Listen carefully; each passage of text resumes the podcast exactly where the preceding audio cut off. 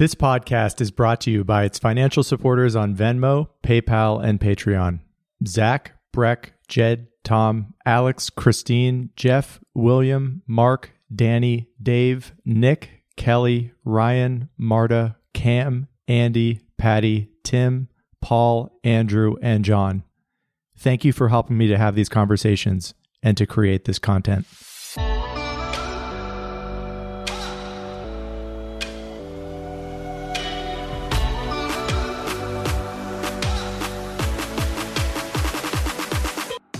Keep Talking exists to have conversations that might help to make a better society and a better culture. I believe that each guest has important information and stories to make public, and it's something that I want to share.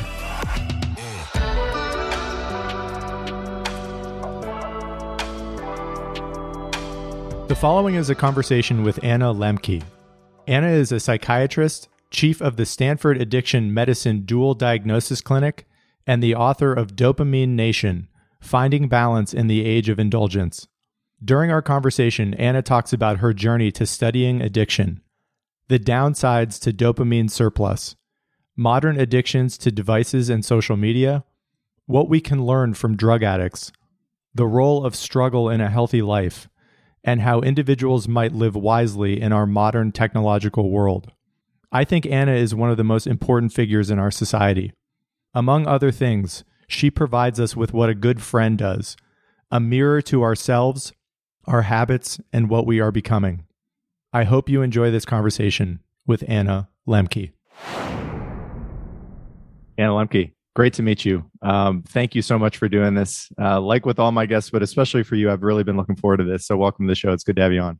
Ah, thank you. I'm excited to be here. Me too. So, I'd love to start with um, the story of why you got interested in the subjects we're going to talk about primarily today, which are dopamine addiction. Um, I know you're a psychiatrist, you work at Stanford. How did you personally get interested in the subject in the first place? Yeah, I love that question. It was really a confluence of a number of different factors sort of happening simultaneously. The first was that um, over the, about the last 20 years of practicing psychiatry, I have seen increasing numbers of young people and, and adults um, coming in with terrible depression, anxiety, lack of motivation, lack of joy. And it just got to be more and more of a puzzle. Like, here we have all of these w- wonderful things. And by the way these were people who had good families. They had you know they were at good schools. They had meaningful work. They had good social networks. So there was no clear reason hmm. or even any like precipitant which actually added to their suffering because on top of feeling miserable they also felt guilty for feeling miserable right? Um, so that was one thing. I so you know i've over the years of, of being a psychiatrist i've just been so curious about that. Like why why are we all struggling so much? The other phenomenon that was happening was i was seeing more and more patients addicted to prescription opioids with terrible body pain. And what we were finding was that the longer they were on opioids in many instances, the worse their pain got. And then paradoxically, when we help these patients slowly taper off of their opioids, their pain improved. Mm. And it was that plus, you know, my knowledge of the neuroscience of how we process pleasure and pain that was kind of an aha moment for me. It was like, wow, maybe we're all like chronic pain patients on high dose opioids. And that we, what we really need to do is somehow, you know, reset our pleasure pain threshold if we're going to find any modicum of joy, you know, in this incredibly dopamine saturated world. So it was sort of the, the convergence of that. And then really, you know, experimenting with patients who came in as their chief complaint being depression or anxiety and my saying to them you know i think if you stop smoking pot for a while and even if we don't do anything else, your depression might get better because of the way that the brain works.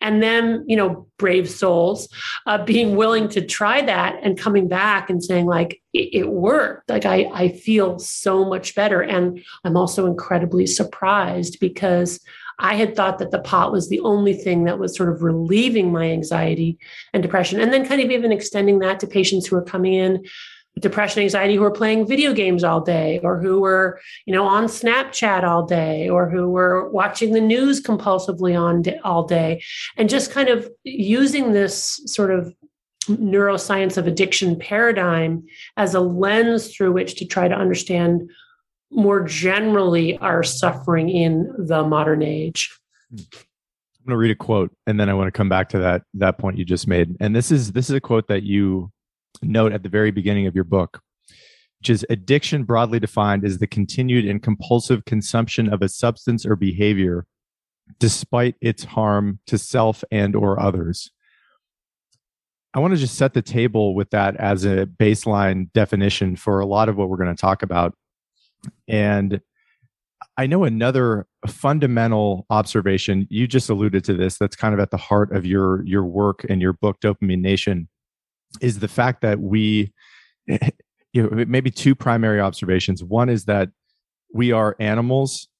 We are animals that were designed for a context that is so much different than the one in which we find ourselves today. And the context in which we find ourselves today is not uh, a circumstance where there is a dopamine um, lack there is a dopamine surplus and that the problems of modernity, as I read your work, are really those of abundance. Um, you just spoke about this a little bit with a couple of the the stories you just noted related to people that you see that seems to have gotten you into the work in the first place who really at root of their psychological suffering may be that they have excessive dopamine exposure um, that that's really the the primary issue and I know in many interviews you have told the story about, uh, which you, are kind of famous for now, your gremlins imagery.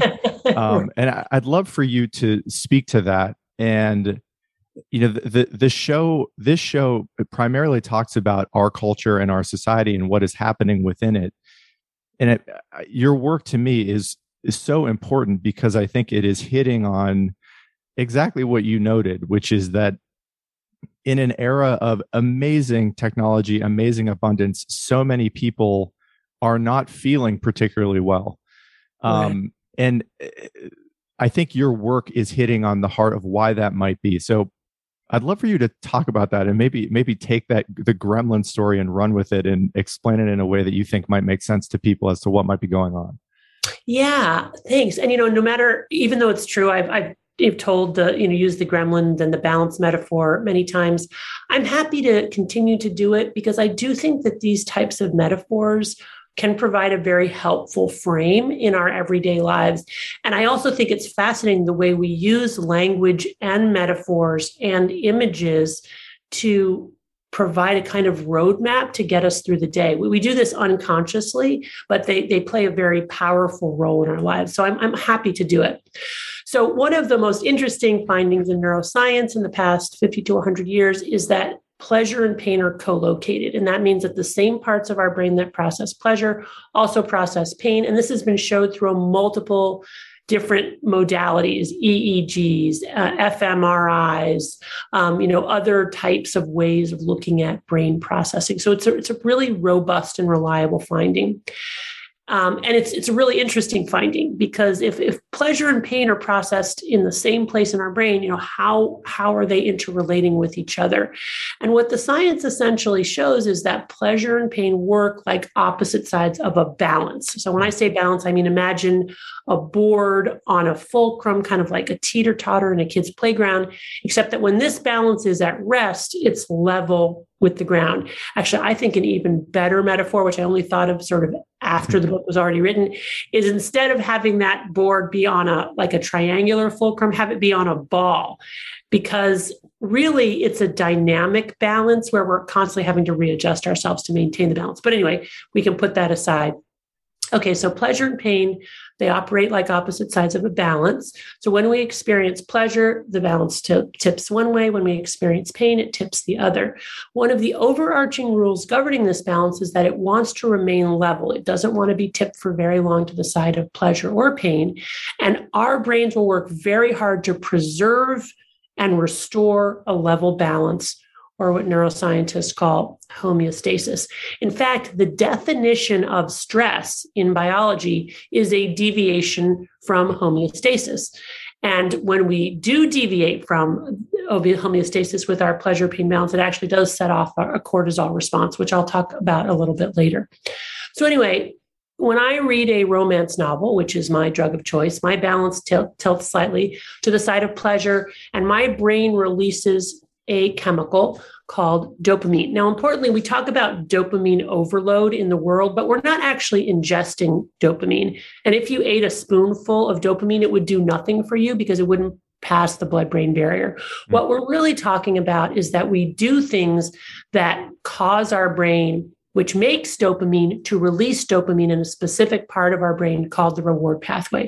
Mm-hmm. So when I read a romance novel, because that is pleasurable for me, given my particular brain and wiring. My balance tilts to the side of pleasure, and, and I get a release of dopamine from these specific neurons in a particular part of my brain called the reward pathway part of my brain. But no sooner has that happened than my brain will adapt to the increased dopamine by downregulating dopamine transmission, by bringing in dopamine receptors, by making less dopamine. But the thing is that my brain doesn't just decrease dopamine to baseline levels, it actually goes below baseline for a period of time before going back up to baseline levels. One way to imagine that is that there's these little there are these little neuroadaptation gremlins that hop on the pain side of my balance to bring it level again. But the gremlins like it on the balance, so they stay on until it's tipped and equal and opposite amount to the side of pain. This is called the opponent process reaction and it's often experienced as the come down mm after effect, the hangover. Now, if I, and that for me, it happens when I like finish the chapter and have to put the book down, right? So, but if I wait long enough, that craving to read more, which is represented by my balance being tipped to the side of pain, that's how my brain gets me to keep going with that activity. Why would my brain want me to do that? Because my brain is wired for a world of scarcity and ever present danger. And my brain's trying to keep me alive in that world. So when I encounter something pleasurable, my brain says, don't stop. Get as much of that as you can because it's not, it's hard to find and it's going to run out quickly. So you got to keep going right? Of course, that's not the world we live in now. So, anyway, I put my book down. The gremlins, after a little while, they hop off. I'm not craving and I mm-hmm. restore homeostasis and I fall asleep.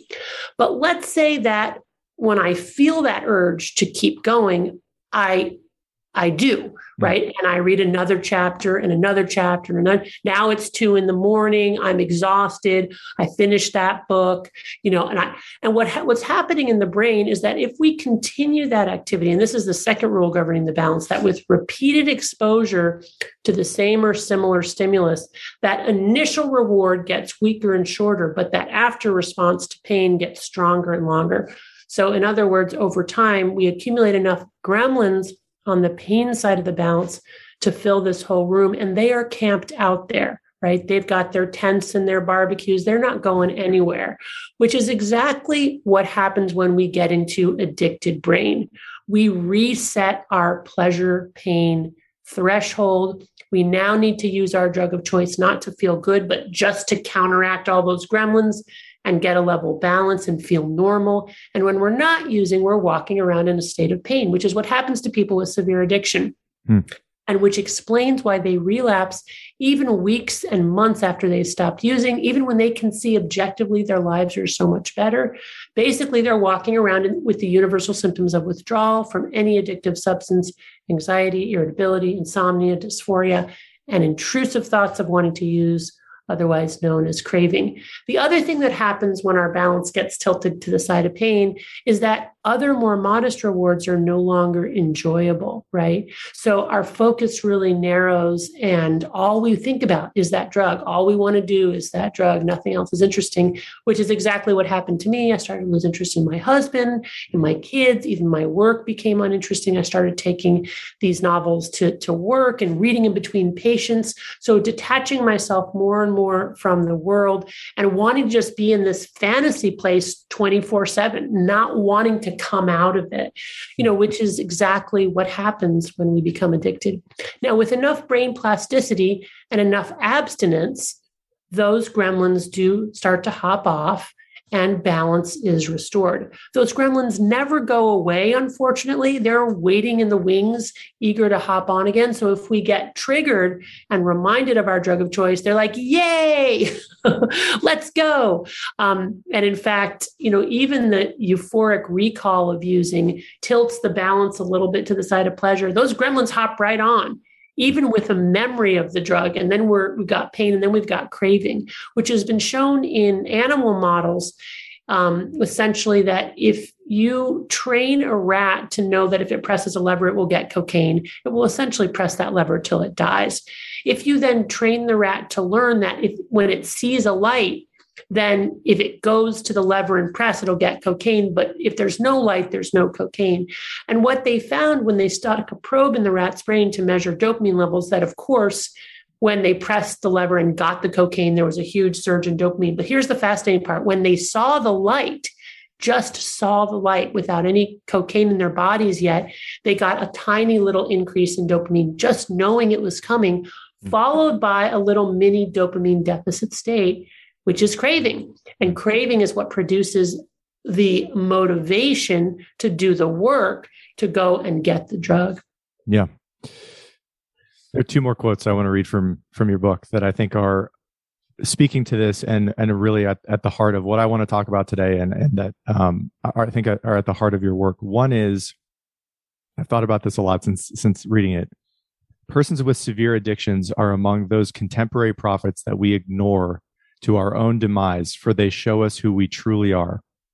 And the second quote I want to read to you is The smartphone is the modern day hypodermic needle, delivering digital dopamine 24 7 for a wired generation. I'd love to start with the first quote related to what I think traditionally we all understand are addicts. I, I think in America, there is a full recognition of the fact that addicts exist you know they i think in popular culture are viewed as the ragged looking homeless people on the street who are derelict and deeply troubled individuals that have nothing to do with you. Um, they're unlike you in any way. And i first became aware of your work through and i think this is probably true for many people through the social dilemma which is about tech addiction and smartphone addiction. And something that i have seen in the last five years. I was uh, thinking about how to frame this to you in, in terms of my observations about what it's like to walk around in America right now. That if you could mute the sound of social settings and social environments that we are now in and just watch the way people interacted with one another, right? 30 years ago, that would almost exclusively be interpersonal exchanges and you know recognition of other people at the table. And i remember when i was a kid that if there if a pager went off at a christmas eve dinner and there was a doctor there it was viewed as extremely rude. You know it was it was an unfortunate um, fact that someone was going to have to interrupt you know precious social time right. to go attend to something else you know you look around now and if you were to mute this the noise of social environments it looks as though people are you know everyone can visualize this you're staring at something else other than the you know it could be your best friend or your boyfriend or your girlfriend or your wife or husband. Something is more important by action than that person. Yeah. Um so I'd love to start with the traditional addicts that I know you have worked with for much, much of your career, and then I'd love for you to segue, if you can, into what you see now uh, what which I you know to me is just hiding in plain sight for all of us to witness, which is because the tech addiction is you know moderately related to work and productivity, but not really. Um, I think if we're being honest, there's this other massive addiction that seems to have slipped in very sneakily uh, and taken over a lot of our society. It's a long way for, for me to just set the table for you to talk about that. But maybe if we could begin with the traditional addicts that you see and um, you can take that however you want. If uh, you know, I know in the book you talk about people who have sex addictions and drug addictions. Um, maybe prior to the smartphone being ubiquitous, what did what did an addict typically look like in your office and in your practice for you? Well, I mean, to just sort of go back to the original quote that you read, you know, what I've discovered about people with addiction is that when they get into recovery, they're really these incredibly remarkable people. Because, first of all, it takes tremendous effort and courage to get into recovery, and a lot of discipline and ongoing effort to stay in recovery. And the kinds of wisdom that you have to evolve to maintain that, especially in the world we live in now, is really um, a wisdom that we could all benefit from and that I in fact have benefit benefited from in my own life. I've really learned a lot from my patients. And so you know one of the other threads is like, like this idea that wow you know we we all should really be practicing the basic tenets of of recovery that people with these severe addictions have have had to practice as a matter of survival. Yeah. As the result is that they have potentially a much better quality of life than the average you know non-addicted person because again they've sort of hit on these sort of fundamental practices that are really at the heart of you know human fulfillment. Um, the a trend that i've been seeing you know again over the past 20 years but especially in the last 10 to 15 years since the advent of the smartphone is more and more people who are coming in addicted to behaviors, things like shopping, watching the news, gambling, pornography, video games, social media. Um, you know, individuals who are just really, really hooked on their phones, and almost all of them will link their tipping point in terms of their compulsive overuse to the advent of the smartphone and this kind of 24 7 portable access where it just becomes like you know their pacifier was with them all the time. Um, and and of course it's very hard if, if not impossible to get away from And i think your observations are really you know right on the money. People are like well you know do you have any data showing that that smartphones are addictive? I'm like really you need data? Like just go walk around go go go travel go look at the airport. I mean airports are fascinating to me because i you, you can see it gradually happening more and more people kind of you know with their devices. Now it's like literally like a hundred percent. Mm. there's nobody and and you kind of need the phones now to travel too but people are just you know, and it's boring, you're waiting there. And there's a lot about modern life that is like hard to tolerate, you know, flying on airplanes. Like we all kind of want to be not there. Mm. And these devices, that's really what they offer. We, we can be not present.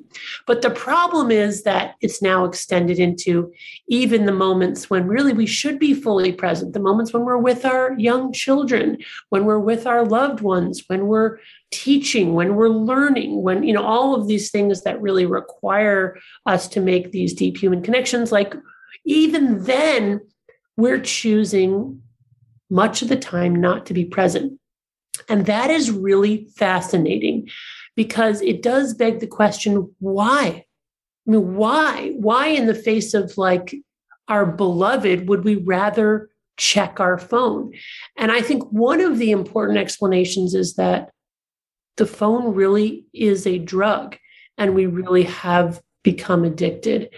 And the nature of addiction is that we lose the ability to choose, that we are caught up in this cycle of compulsive overconsumption that's driven by our physiology, which is rooted in this basic pleasure pain balance, which was a very adaptive and healthy mechanism you know, in a world of scarcity, but which is just basically misfiring in the world that we live in now.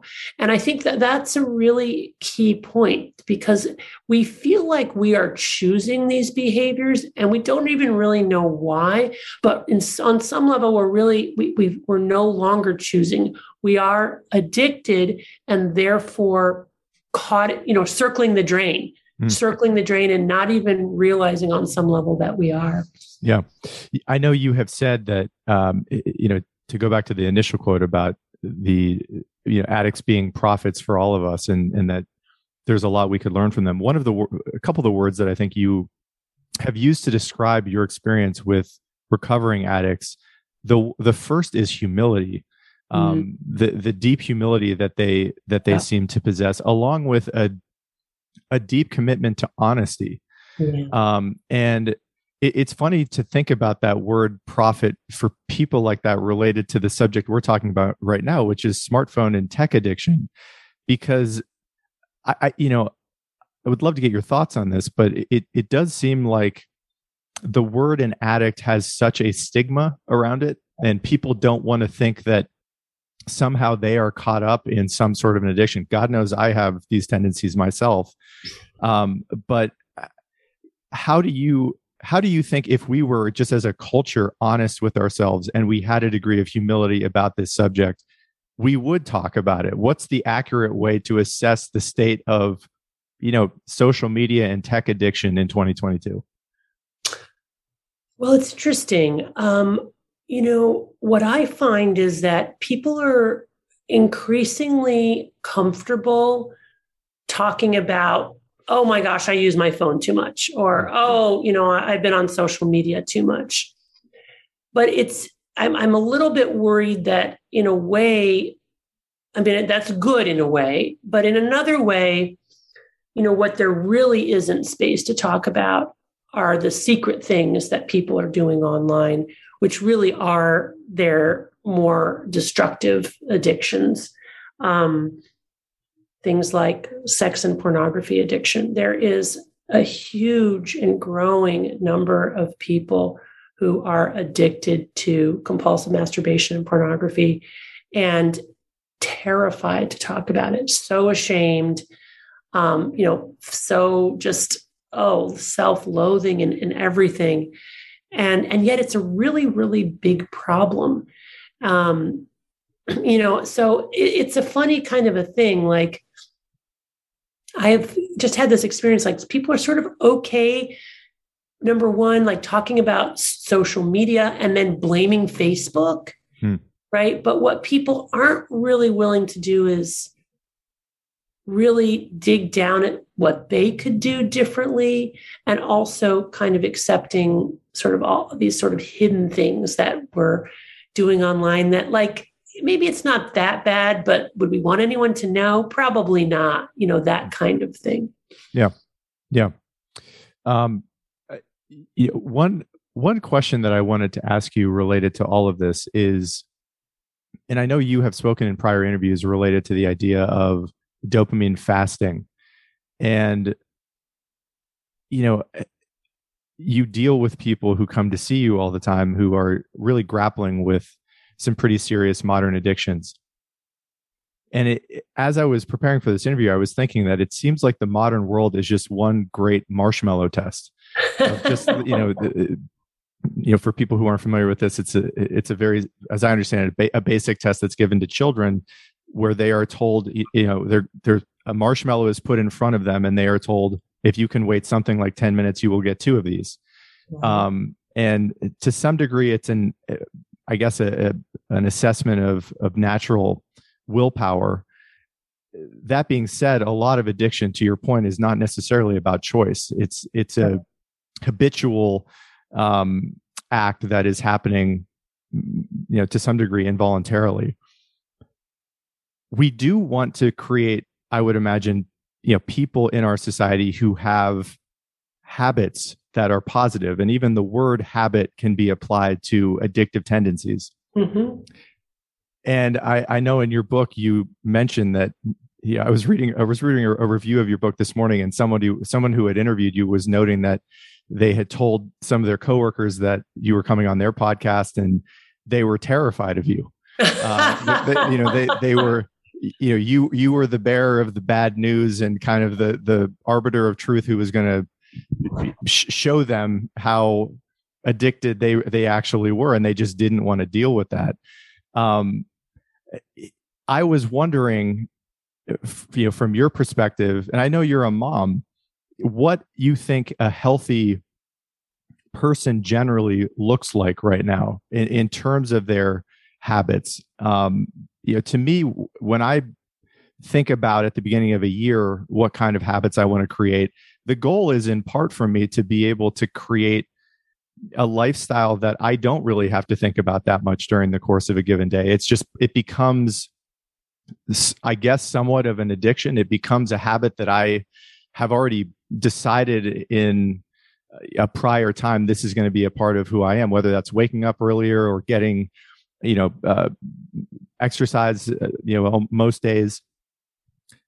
Maybe the simplest way to to ask you this question is uh, to to learn how you uh, talk about this with your kids. And my understanding is that you have teenage sons Mm-hmm. Um, mm-hmm. When you eh, you said this in a prior interview as well that you you, you talk about this a lot at the dinner table. Oh I'm yeah, sure, I'm sure those conversations are fascinating. uh, but but what how do you frame this for them in terms of these budding young mm-hmm. young men to create lives that do have habits in them but are you know eh, wisely navigating the the modern terrain yeah so what what i do with um, you know, our kids, in addition to talking to them about the pleasure pain balance and the gremlins and how the neuroscience works, which I just think is a helpful frame yeah. and really resonates with people's lived experience when they stop to think about it.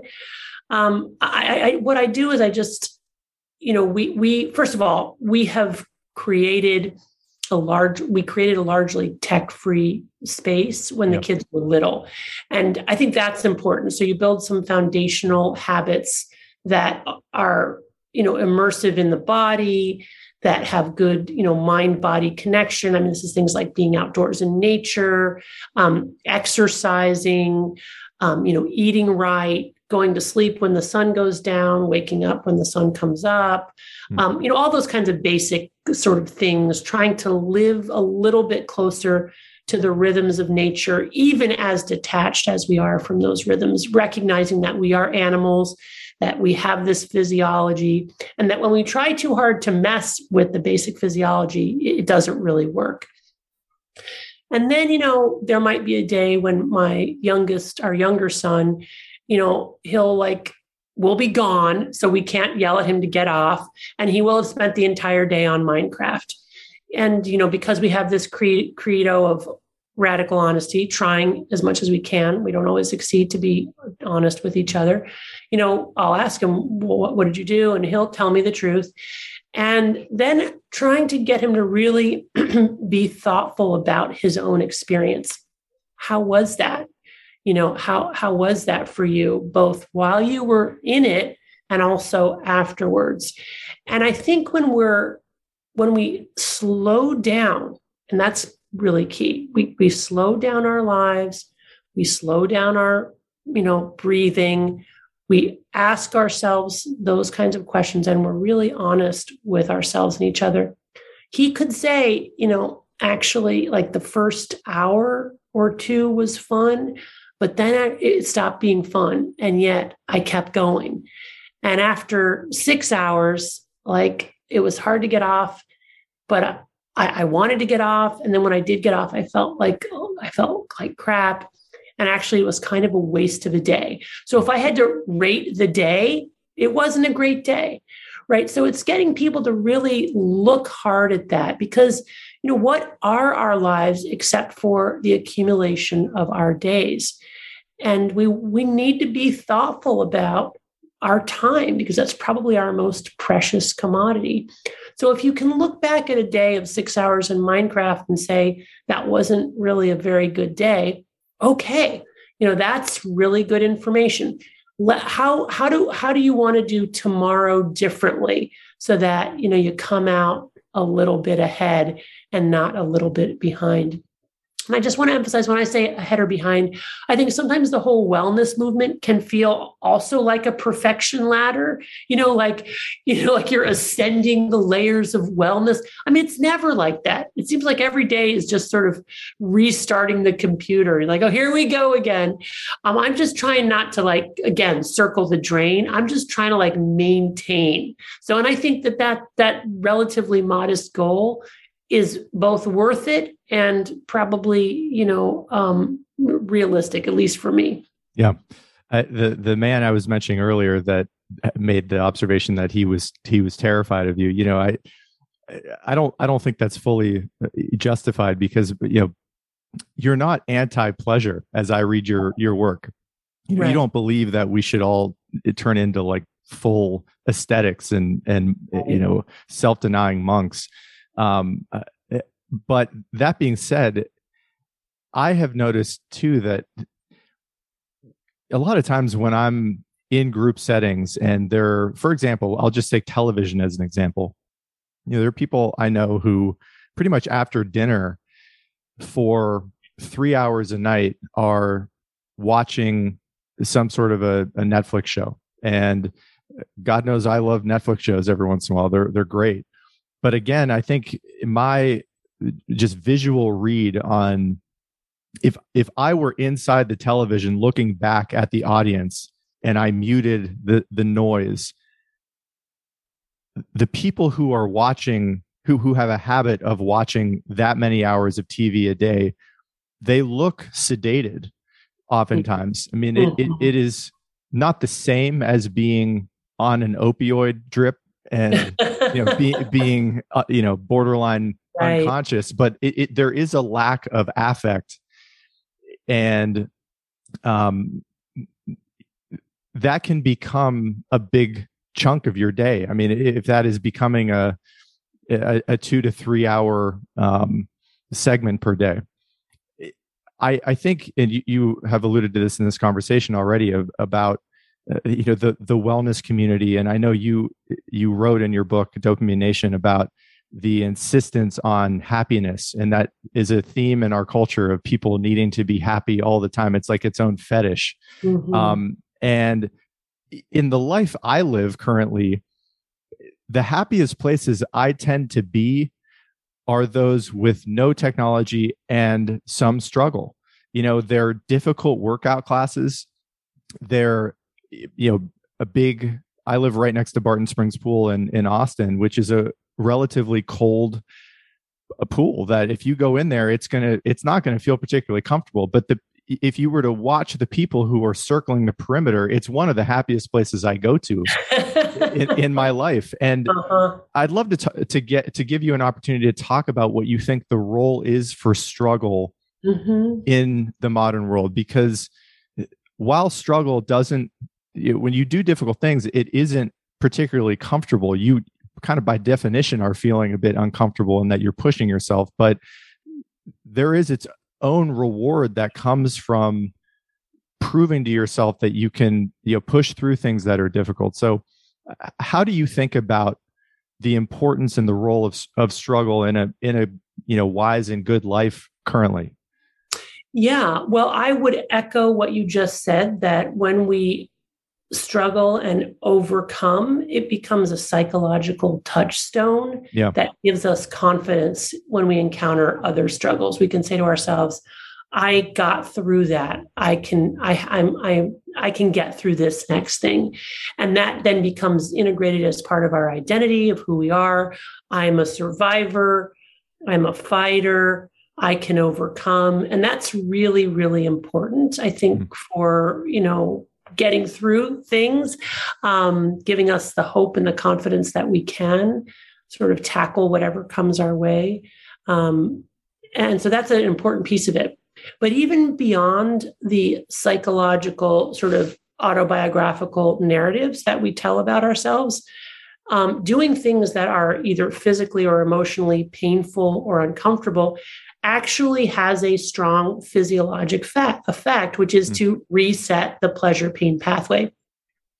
So remember when we do something sort of intoxicating or pleasurable, the gremlins hop on the pain side. Well, when we do something that's painful or uncomfortable, those gremlins literally hop, I mean not literally, but they hop on the pleasure side, you know, and and effectively what happens is that when we are exposing ourselves to mild to moderate toxic stimuli like exercise, which is in the short term toxic to cells, we're essentially telling our body, oh, there's an injury here. I need to protect the body by upregulating these protective feel good hormones and neurotransmitters like dopamine, serotonin, norepinephrine, our endocannabinoid system, our endo opioid system.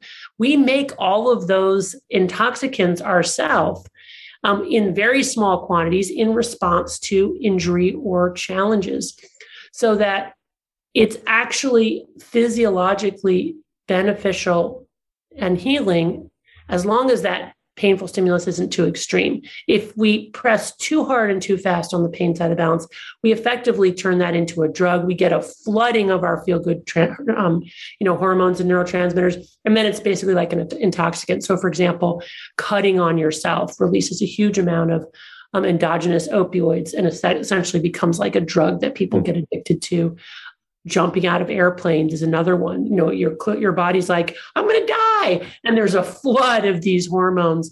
And with repeated exposure people actually get anhedonic or depressed you know with successive sort of jumping out of airplanes. Um, and there's there's actually a small study showing that. So you know the key is just like on the intoxicant or pleasure side it's okay to indulge in pleasures but you want to do it intermittently and you want to do it you know, in moderation. And if you're going to use a really potent intoxicant, make sure you just use a little bit. And it's the same thing on the pain side. You know, it's important to do things like exercise and, you know, doing things that are anxiety provoking and, and other ways uncomfortable. Um, but you know, you don't want to do you don't want to do something that's really extremely painful because that's then gone too far. So I, I, do think, especially in the world we live in today, because it's such a comfortable world and because there are so many intoxicants at our fingertips, we have to be intentional about making our lives harder. Mm. We have to intentionally do things in an unconvenient way, right? Because there's like everything is convenient, but actually we have to on purpose make things harder hmm. because of the world that we live in and the fact that we're not really evolved for this world. Yeah. Yeah. Uh, you you used the word survivor earlier to describe people who are really trying to push themselves and to grow and uh, you know that's what the human animal is. I mean, we're we're the survivors of the our ancestors who were able to make it right and sur- survive in nature survivors. yeah yeah one thing that i i had not thought about before really this conversation and uh, i should back up and say that a lot of the conversations i try to have on this show are to try to improve the dialogue between americans about what's happening in our culture that have nothing to do with politics and have everything to do with just our common humanity mm. and a, a lot of the you know uh, div- divisiveness that is i think has been fueled by social media and technology. You know i think there are probably many reasons why people will speak in a way and write in a way behind the relative anonymity of a an avatar online that they would never speak to somebody if they were in person. And that that is just it does have a corrosive effect, I think, on the way people are perceiving their fellow citizens, especially when the business models of these companies are based upon controversy. But one thing that I, I had never really occurred to me is that it, it's possible that some of this is rooted in the irritability, the anxiety, the depression that is being caused by the tech addiction in the first place. Mm-hmm. Right how do you think about that? You know as I, I, think it's most people in this country are now aware of how toxic a lot of the language is. You know twitter is a tough place to hang out um, mm-hmm. these days. And and as an addiction expert i'd love to get your thoughts on how, the role you think that its addictiveness and the symptoms of, of its addictiveness might be playing in the way you know human interaction is is taking place on those platforms in the first place? So here's a what i consider to be a really powerful piece of data. If you look at different countries across the world and you look at the rates of depression the rates of anxiety the rates of suicide they very very clearly correlate with how wealthy that country is the wealthier the country, the higher the rates of depression, anxiety, suicide, and other forms of mental illness. And in the past 30 years, we've seen an increase in mental illness and a decrease in happiness all over the world. Hmm. But the steepest differences are in the richest countries. Not only that, interestingly, the countries where you have the most access to mental health treatment and the most prescribing of things like antidepressants, we're not seeing any appreciable change in the rates of depression and anxiety. Hmm. So, so that tells me a, a couple of things. It tells me that abundance seems to be highly correlated with misery, hmm. but also that what we are doing to try to counteract this misery isn't working very well. Hmm. And, and what we're doing is, you know, throwing a lot of drugs at people. Um, and, you know, obviously there are other things like psychotherapy. And it's not to say that there's no utility for antidepressants. I, I believe they have utility. It's not to say that psychotherapy doesn't work. I think psychotherapy can be a very powerful tool. Finding access to it is really hard. But what it does say is that there's something else going on here that trumps all the rest of that. That's a very powerful force that's that we need to pay attention to and think about.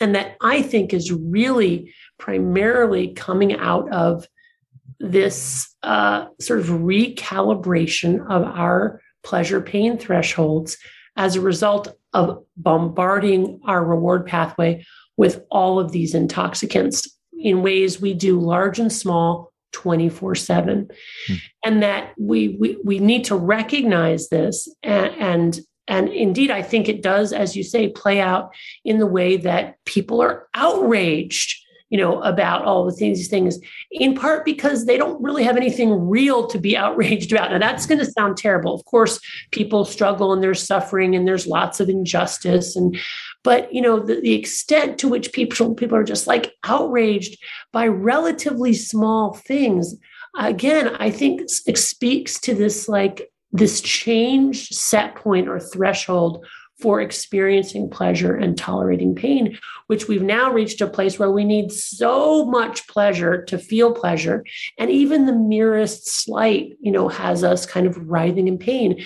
And it's not that it's not real pain. I mean, people are genuinely in pain. But what we're not seeing clearly is the cause of that pain. We're telling stories to ourselves about, you know, this thing and that thing, but the real cause might actually be our underlying physiology and the mismatch between, you know, our primitive wiring and the world that we live in now. Yeah. I, I, have thought about this as I've gotten older that oftentimes the, my favorite people that I meet in America are immigrants because mm-hmm. they they they have such a great attitude about struggle and work and the mm-hmm. opportunities that exist in this country and there's a purity to the love of, of america that right. you often see in immigrants that i just think is so beautiful and makes me proud to to live here and to uh, uh also to try to reinforce that why they love the country so that i don't forget yeah that, yeah, that that it's um mm-hmm. that that's something that i don't want to lose too. You know you you've spoken to the importance of struggle and it's it's a it's such a weird place to be as a civilization where eh, arguably the most important thing you can do to improve your life is to intentionally make it harder. Um, and I, I you know I, i'd love for you to talk about what you know an average quote unquote American might be able to do or th- at least think about doing mm-hmm. to to to to, to begin to do that, to begin to introduce some inconvenience and some struggle in their life for a just a better existence on balance. How do you think about that? What are, what are some you know, uh, you know clear options that people might have to be able to begin to do that? Yeah, I think there are so many things that we can do. The first thing that we can do is just unplug for a period of time every day hmm. um, because we're constantly plugged in, right? And I think just sitting in silence is actually really scary and hard, but really useful. It, you know, again, what happens is that we sort of heighten our senses, we start to pay attention to things that we've been ignoring the rustle of the wind in the trees, the birds, maybe the creakiness of the building that we're living in, um, the whoosh of you know, the tires as we're driving in our car, just sitting in silence. I think that's really important. And it gives us the opportunity also to, you know, allow our own thoughts and feelings to just sort of roll and to not try to control them and not try to distract ourselves. And so, again, importantly, familiarizing ourselves with ourselves in a way we can't do when we're constantly distracting ourselves. I think another really important piece is trying to be back in, in our bodies. Like we're so many of us are like these disembodied heads, not connected to our bodies. You can do that in so many ways. You know, there are various like, you know, stretching or yoga or Feldenkrais practices. You can go. I always say to my patients, you know, you don't have to join a gym and start sweating. Just walk in your neighborhood. Walk 30 minutes a day in your neighborhood. Just get yourself out there, walk around Maybe don't listen to anything when you're walking, just get into kind of a rhythm. I think rhythm is important. Like we're so detached from the rhythms of nature, the rhythms of our own body. So that's why a lot of times people talk about breathing practices, but you know, it's not any one thing. You know, our the thing is we know, we know what we need. Mm-hmm. We're just afraid to let ourselves engage in that way. But being in our bodies is really, really important. Um, and then you know i think working from there working from there um, anytime that there's an opportunity where you could actually walk instead of drive things like that little things that we can do. Um, do do don't do things that the fastest way possible but maybe do it a slower way you know? Um, maybe you could use a machine for that but well what if you didn't? You know what if you took the time slowed it down? Um, those are the types of things you know i'm of course there are more active ways to introduce asceticism. I mean ice cold water baths are really popular intermittent fasting um, you know more extreme versions of exercise. I think for some people that's really good you know and they need more friction in that way. And of course you get dopamine that way right? You get it indirectly which is a better way to get it. Um, so it sort of depends like where your starting point is. In the, in the book i know, like in one of my patients who had gotten to the point where he was so socially phobic, he wouldn't even go out and talk to people. So for him to like go to Starbucks and order his coffee, not using the app, but instead okay. actually talking to the barista. That was a huge breakthrough for him. Whereas somebody else, like Alex Honnold, you know, he has to like climb, you know, like the next uh, El Capitan in order for him to feel kind of that he's approaching, you know, a challenge. So we're all at different places on the mountain. The key is we have to face the mountain and try to climb up it no matter you know where we're starting because if you're always just taking the gondola you know you really are missing out. You may get the same view but you don't appreciate it in the same way. Yeah. Yeah. Uh, this is i think um, going back to the importance of of being honest with you know your your own habits in life. And i know you write in the book if i remember correctly that it is possible to be a little bit addictive that a, okay. a little bit addicted to something in your life that this is not necessarily a zero or one situation um, there's a range of how addicted you might be to a certain behavior that you're perpetuating every single day. I'm wondering for you as a doctor, what is the tipping point generally in your judgment of when something has gone awry from I, you know, I enjoy eating chocolate every night to I enjoy, you know, having wine a couple nights a week. Oh, you know, the, the quote that I mentioned earlier is that that you start the book with, which is addiction broadly defined is the continued and compulsive consumption of a substance or behavior despite its harm to self and or others. Is it really that last part related to despite its harm to self and or others that is the you know delineation between being a little addicted to something and like this is becoming a problem or how do you think mm. about that generally? Yeah, I mean, I do think ultimately it's the negative consequences. but what I think people don't realize is that those negative consequences begin in a very subtle place and sort of outside of our conscious awareness or understanding of their causality. Hmm. Which is to say, so, so for the things that I really look for are things related to this pleasure pain balance. For example, when we become less interested or take less joy in other things, that's very subtle, but that happened to me. I thought that I was just getting sort of bored of my profession, but really I was experiencing the hijacked brain um, of addiction.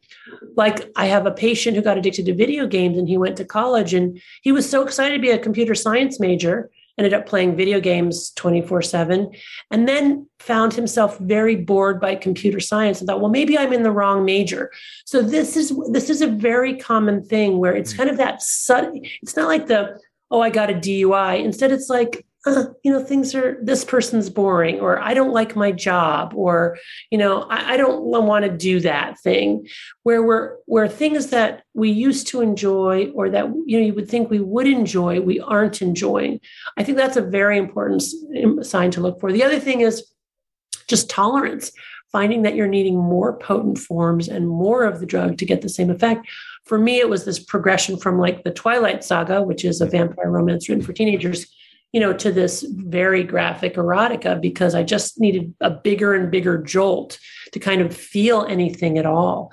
Um, and I would kind of sort of joke about it, but seriously, it was real. I mean, it really there was that progression. So I think that's an important thing to look to look for. And then I do think that the the you know the honesty and when we find ourselves lying or kind of telling partial truths about what we're doing and how we're spending our time, our time or how much we actually ingested or how much time we actually spent online watching YouTube videos. Yeah. When we start to lie, that's also something to look for. Yeah. I, I will tell you, I mean, just personally, that when I think about those things myself, and I think like all humans, I have some addictive tendencies, probably more than most. You know, I, I remember hearing you say this in a prior interview as well that it, it's very possible that in hunter gatherer times in prehistory, it was the addictive types that may have been really pushing the tribe forward because yeah. they they were not satisfied with the status quo and they were always pushing it. And I, I, think you often see this to be the case with the great quote unquote achievers in our society who are absolutely relentless um, and nothing seems to to satiate them. You know, for me personally, as I've I've thought about, you know, what are the areas in my life that I am at risk for being addicted to things. It really it is something like youtube videos. I mean that i find so much of the material so compelling mm-hmm. and so interesting. And i'm grateful that it exists because i have learned an enormous amount. I mean even in preparation for this interview the, the quality of the material mm. to learn from somebody like yourself is just amazing. But you know if if i'm not careful and i don't fill my fill my days up with you know act, you know ensuring that i'm seeing friends and doing new things and yeah. getting out of the house like that that is a that is a risk point that i think i'm aware of for for me you know i love uh, really high quality coffee is something that i know i i didn't drink coffee until i was in my mid 20s and yeah the, these are you know i don't nowhere near i think the addictions that are really putting me at risk for things but i'm i'm also aware that um, if i'm not mindful of some of this stuff it could tip into um, uh, into a kind of a dangerous territory. I, I know in my own family that we I, I had my mom's sister was uh, was an alcoholic and went to AA and you talk a lot about AA in your book and and how wonderful you you think um, the the steps are and you know she i was too young to really know all of the details of what happened to her but i know eventually there was an intervention where mm-hmm. you know there obviously to me as i read it what an intervention really means is that there is complete denialism going on by the person with the addiction right. to the point where the the people closest to them need to step in, feel a responsibility to step in and actually be, hold firm on the fact that this is a problem that we will be here to support you with, but that has to be addressed. Right. And uh, uh, you know that it, it was interesting talking about the transition in our culture into yeah as as the quote is that I read earlier the smartphone the smartphone is the modern day hypodermic needle delivering digital dopamine 24/7 for a wired generation the level of potential denial that exists currently with with people who are in our society. And I would be curious to know you know if there is somebody in your close orbit or your your family or somebody that you love who you think eh, has tipped over into an area of of addiction to these these items that are really uh, detri- detrimental to your life mm-hmm. what what is what's the right way to go about broaching that subject? You know is it really taking a page out of the playbook of eh, having an intervention like happened in my own family? How do you think about how to do that in a way that is you know uh, effective and also ethical? Yeah, well, I mean, clearly, you know, hiring an interventionist and doing a formal intervention can be very helpful in some situations. But I think what you're asking is like before you get to that point, yeah. what what might be some some ways that we as individuals can try to intervene um, you know, in this what we see as a, as a dangerous progression in someone we care about. I think the the first thing is is kind of to get the idea of it being an intervention out of our heads yeah. and recognizing that um you know it's a mysterious constellation of forces that comes together that gets somebody to say okay i want help or i'm willing to you know trust you or somebody else and, and embrace this this help. And in my experience, if we come to our loved one, or even, you know, with my patients who I love, um, with too much urgency and anxiety around wanting to change them, it usually doesn't work. Um, so, what we have to do first is get sort of some peace with our limited ability to do anything at all. Hmm. And it's sort of a paradoxical thing because I'm not saying we shouldn't do anything. I'm saying we have to kind of embrace the possibility of our not being able to do anything and to be sort of calm about it.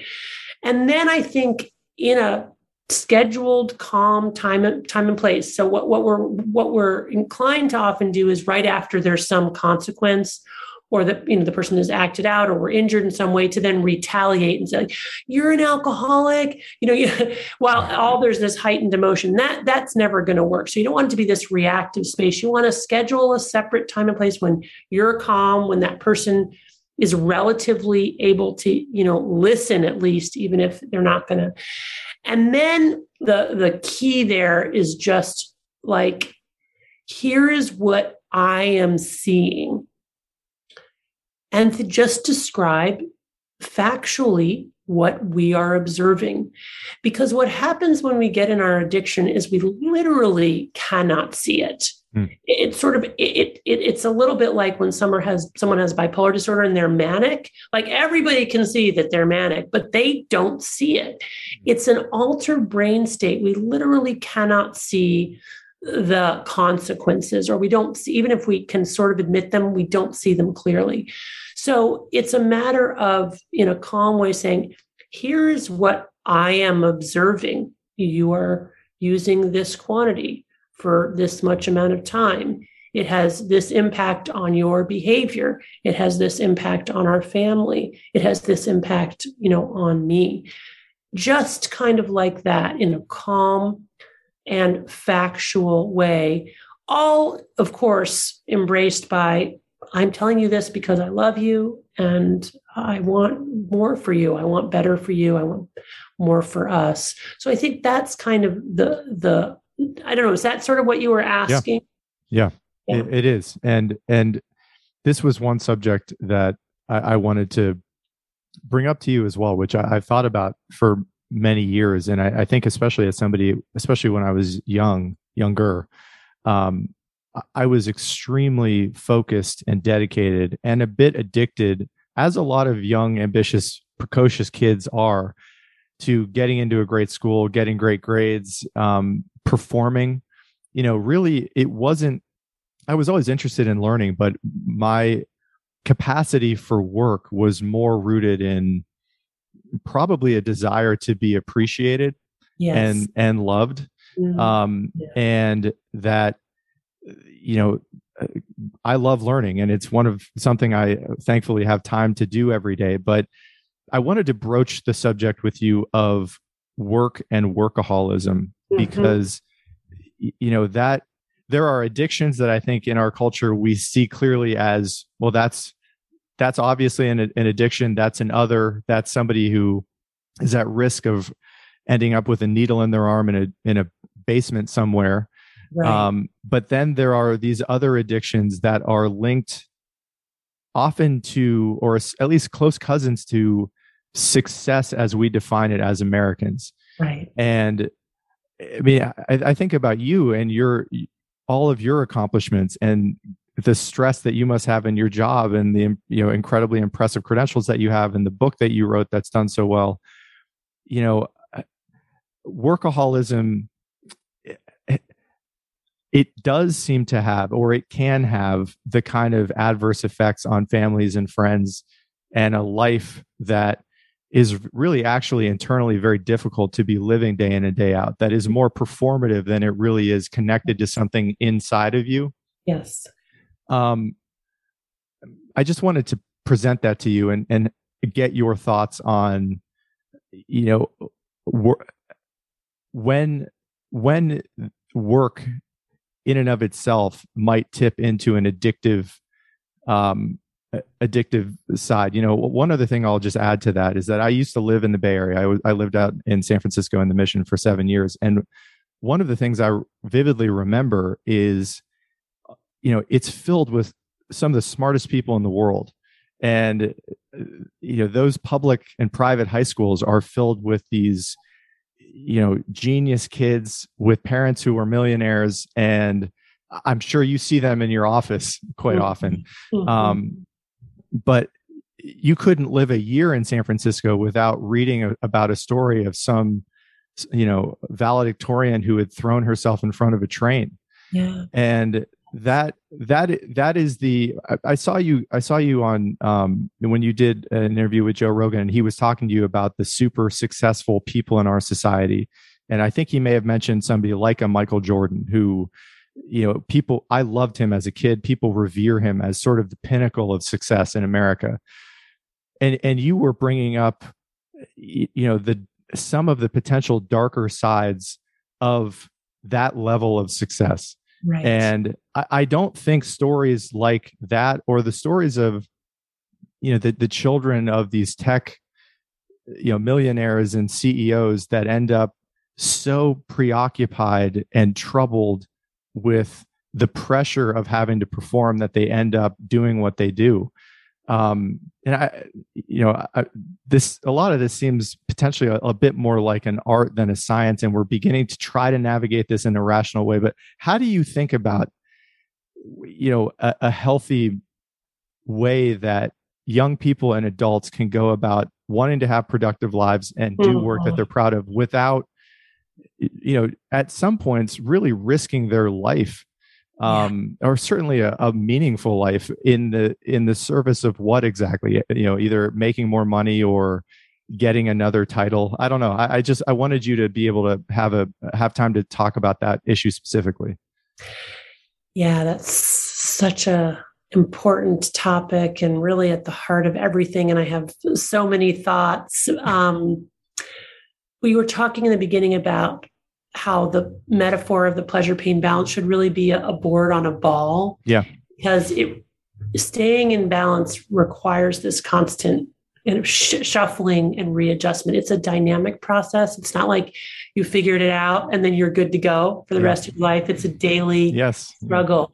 And I would say that my own personal struggle and also that of my children who we're raising here in Palo Alto mm-hmm. um, is is primarily this problem of achievement and workaholism and you know how how to find that balance between wanting to do good things you know and and have meaning and purpose and yet not fall into this trap of having it be defined in a way that is ultimately self and other destructive right? Yeah and you know i mean i do a lot of personal pra- practices and i have a certain belief structure um, that really informs my efforts to com- combat this and I mean, it's I, I, I without going into it in too much depth. Basically, whenever I'm clinging to anything I've done as my achievement for which I want recognition, I know I'm headed to hell in a handbasket. Yeah.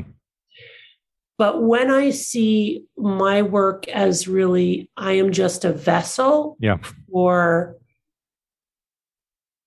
potentially honored to be a vessel for doing good in the world, but it's not really my actions or my will, mm. then I'm in the right place.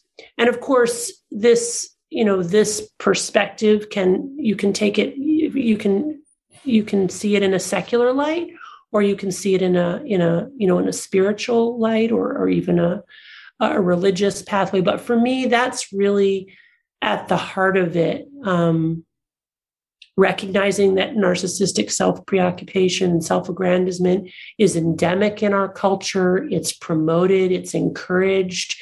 You know, heroes of today are people like Mark Zuckerberg, this very materialistic and self focused notion of being, you know, a billionaire. And this is what young people are either implicitly or explicitly told to strive for. And just really trying to disconnect from that and to be in the flow of authentic experience and reflect on what what is the work or the good that I can do on any given day. Hmm. And to be really humble also in the face of that. It's very hard to know, yeah. right? You th- might think you're doing good by doing this, but you're, you're actually ultimately harmed somebody, you know? And so, like, a lot of humility around it and a lot of recognizing that we're all broken, that we're easily go astray, that we're easily taken in by the shiny things. Um, and a lot of active discussion, I think, as families and as parents raising children about our vulnerability in this regard in our modern world. And I'll just, you know, reflect a little uh, example from my family life recently. So our daughter, you know, uh, start, joined track and field and was sort of a surprise standout runner. Hmm. Um, and um, you know, my other kids are swimmers and and you know, we've been swimmers for a long time. She was a swimmer. And my kids are sort of like average swimmers. They're they're not they're not they're good swimmers, they're not great swimmers my daughter was sort of on this trajectory of like being a very good runner. And I found myself very eager to go watch her races, willing to travel across the bay, you know, to go see a meet, to get to watch her run and win. Mm-hmm. And the amount of joy and like really intense pleasure that I took in her being a winner. Mm. Um, and ultimately and i i tried to like keep it on the down low but really ultimately it leaked out and she could sense it yeah and she she said to me mom you know i, I don't really really now let me just emphasize i'm not like super involved right but even the in her running like i'm not like rah, rah, you know? yeah, so yeah. it's not even but even the little bit that it was because she's very attuned and smart and sensitive she could sense it that kind of that the narcissistic investment that i had in her running was leaking out and contaminating her experience so she was like, no, I don't really want you to come to the meet. And I know I don't really want to tell you how I did. And I had to completely readjust. And now when she comes home from a meet, I don't even ask her, like, did you win or what was your time or anything. It's just I let her decide what she wants. And it's hard. And it was also humbling and embarrassing to recognize that, yeah, like I'm that person.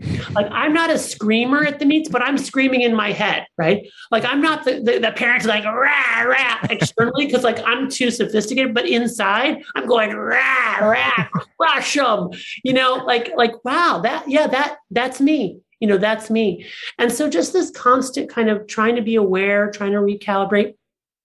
And as a parent, really owning the way that that kind of narcissistic overinvestment can really destroy it for our kids, um, destroy their enjoyment, mess up their priorities, you know, kind of interfere with their their own ability to be in their flow and to do their thing without feeling like they're doing it because it makes their parents happy or because it's going to get them into the right college. You know, those are all hard things that we need to pay attention to and continue. And I'm just grateful that my daughter feels comfortable letting me know and that she recognizes that we're all fallible, including her own parents, but they don't mean it and that we can all kind of make these micro adjustments. Yeah.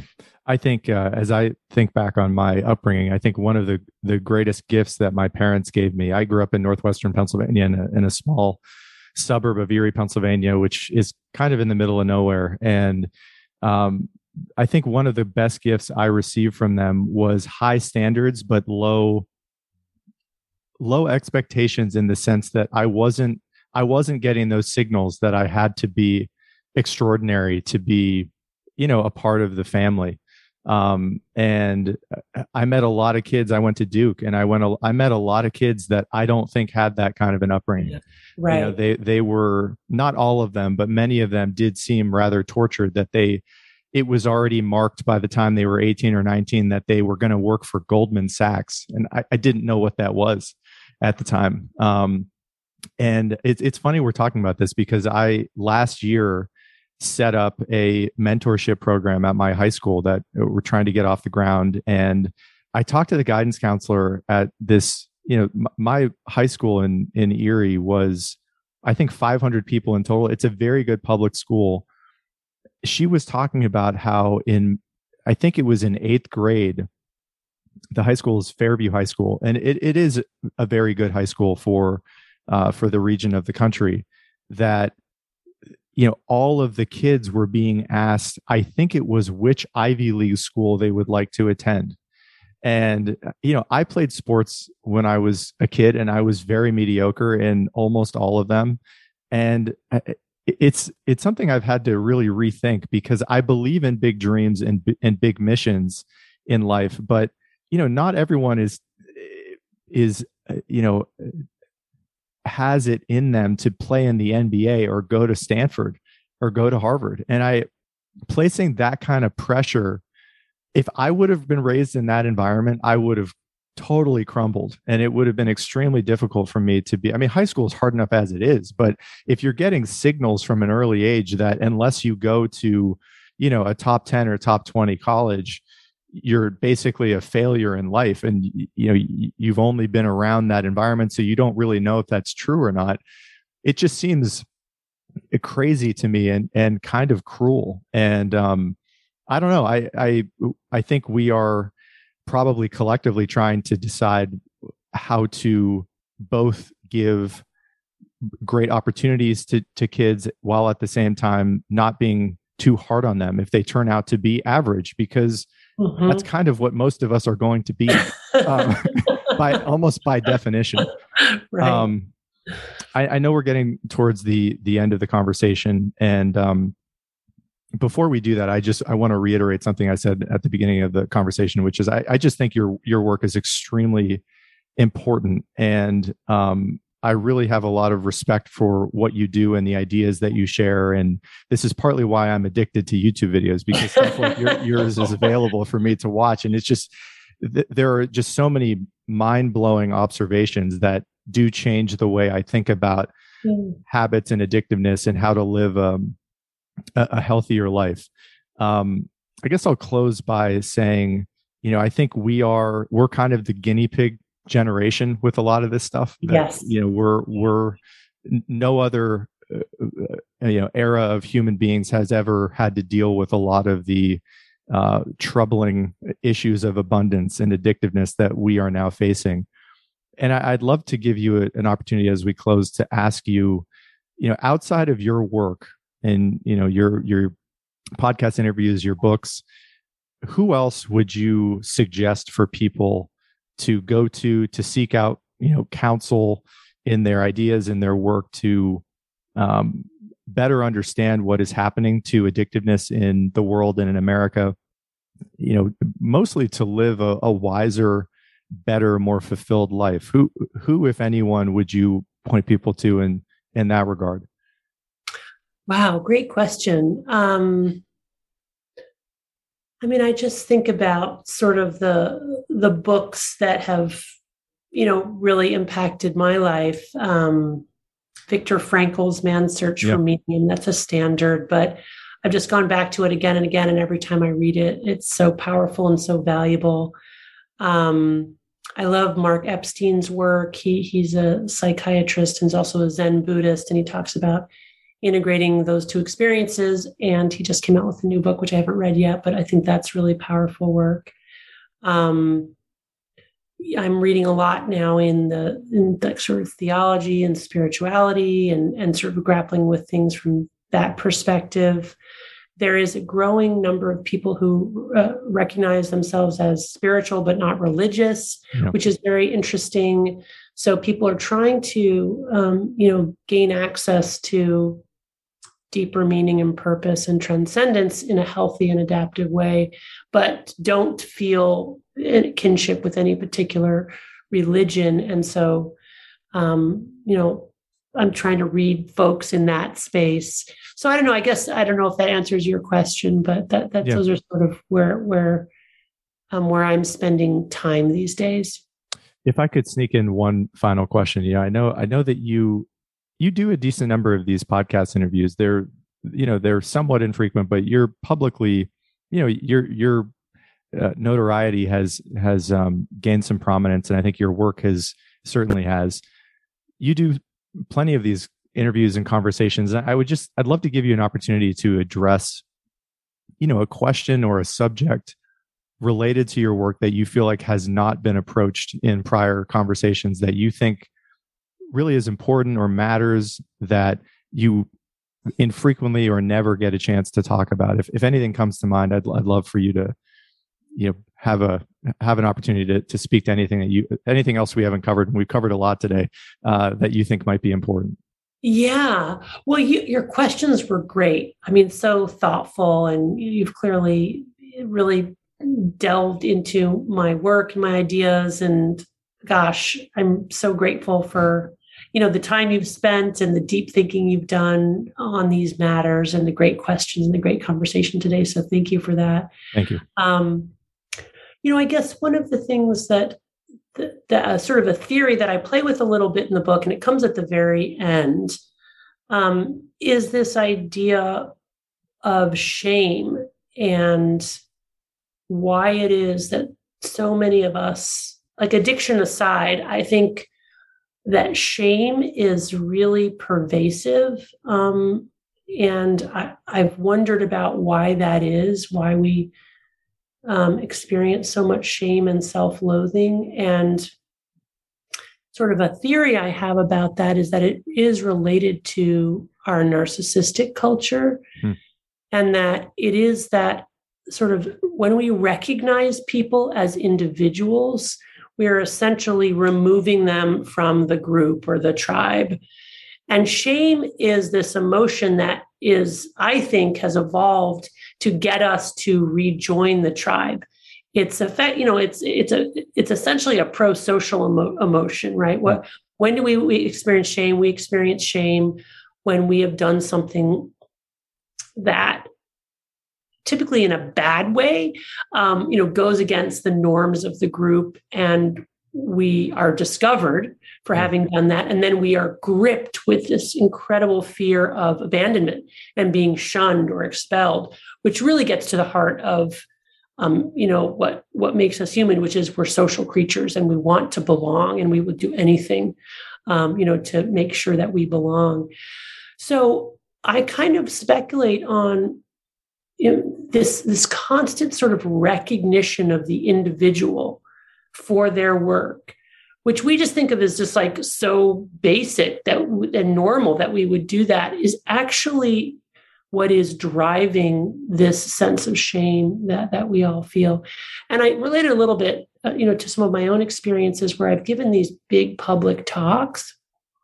And you know even when they've gone well afterwards there's this incredible feeling of shame that i have mm. kind of like you know the come down right yeah. it's like the price of you know of self recognition is this shame um and I was interesting. I was talking to Russell Brand, who yeah. you probably know Russell Brand, and um, I was on his podcast, and he he could really relate to that. And he talked about how he would give these performances, and it would be like a, this high for him, but then afterwards, this terrible come down.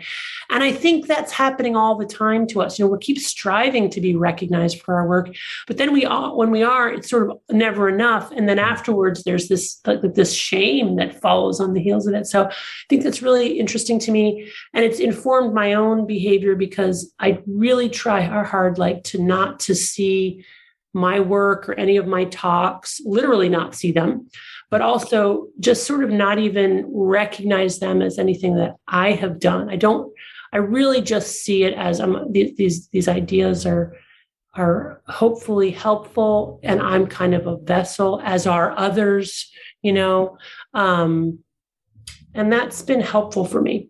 Yeah.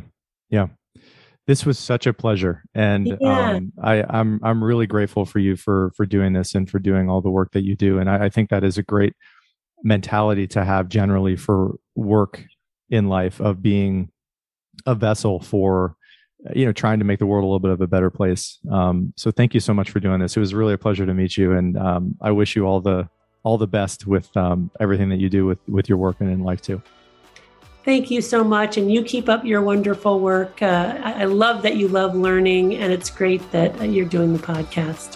Thanks, Anna. Bye-bye. Bye. Thank you for listening to this episode of Keep Talking. If you're finding value in this podcast, please consider supporting the show via the links below on Venmo, PayPal, or Patreon. Your support helps to make these conversations possible.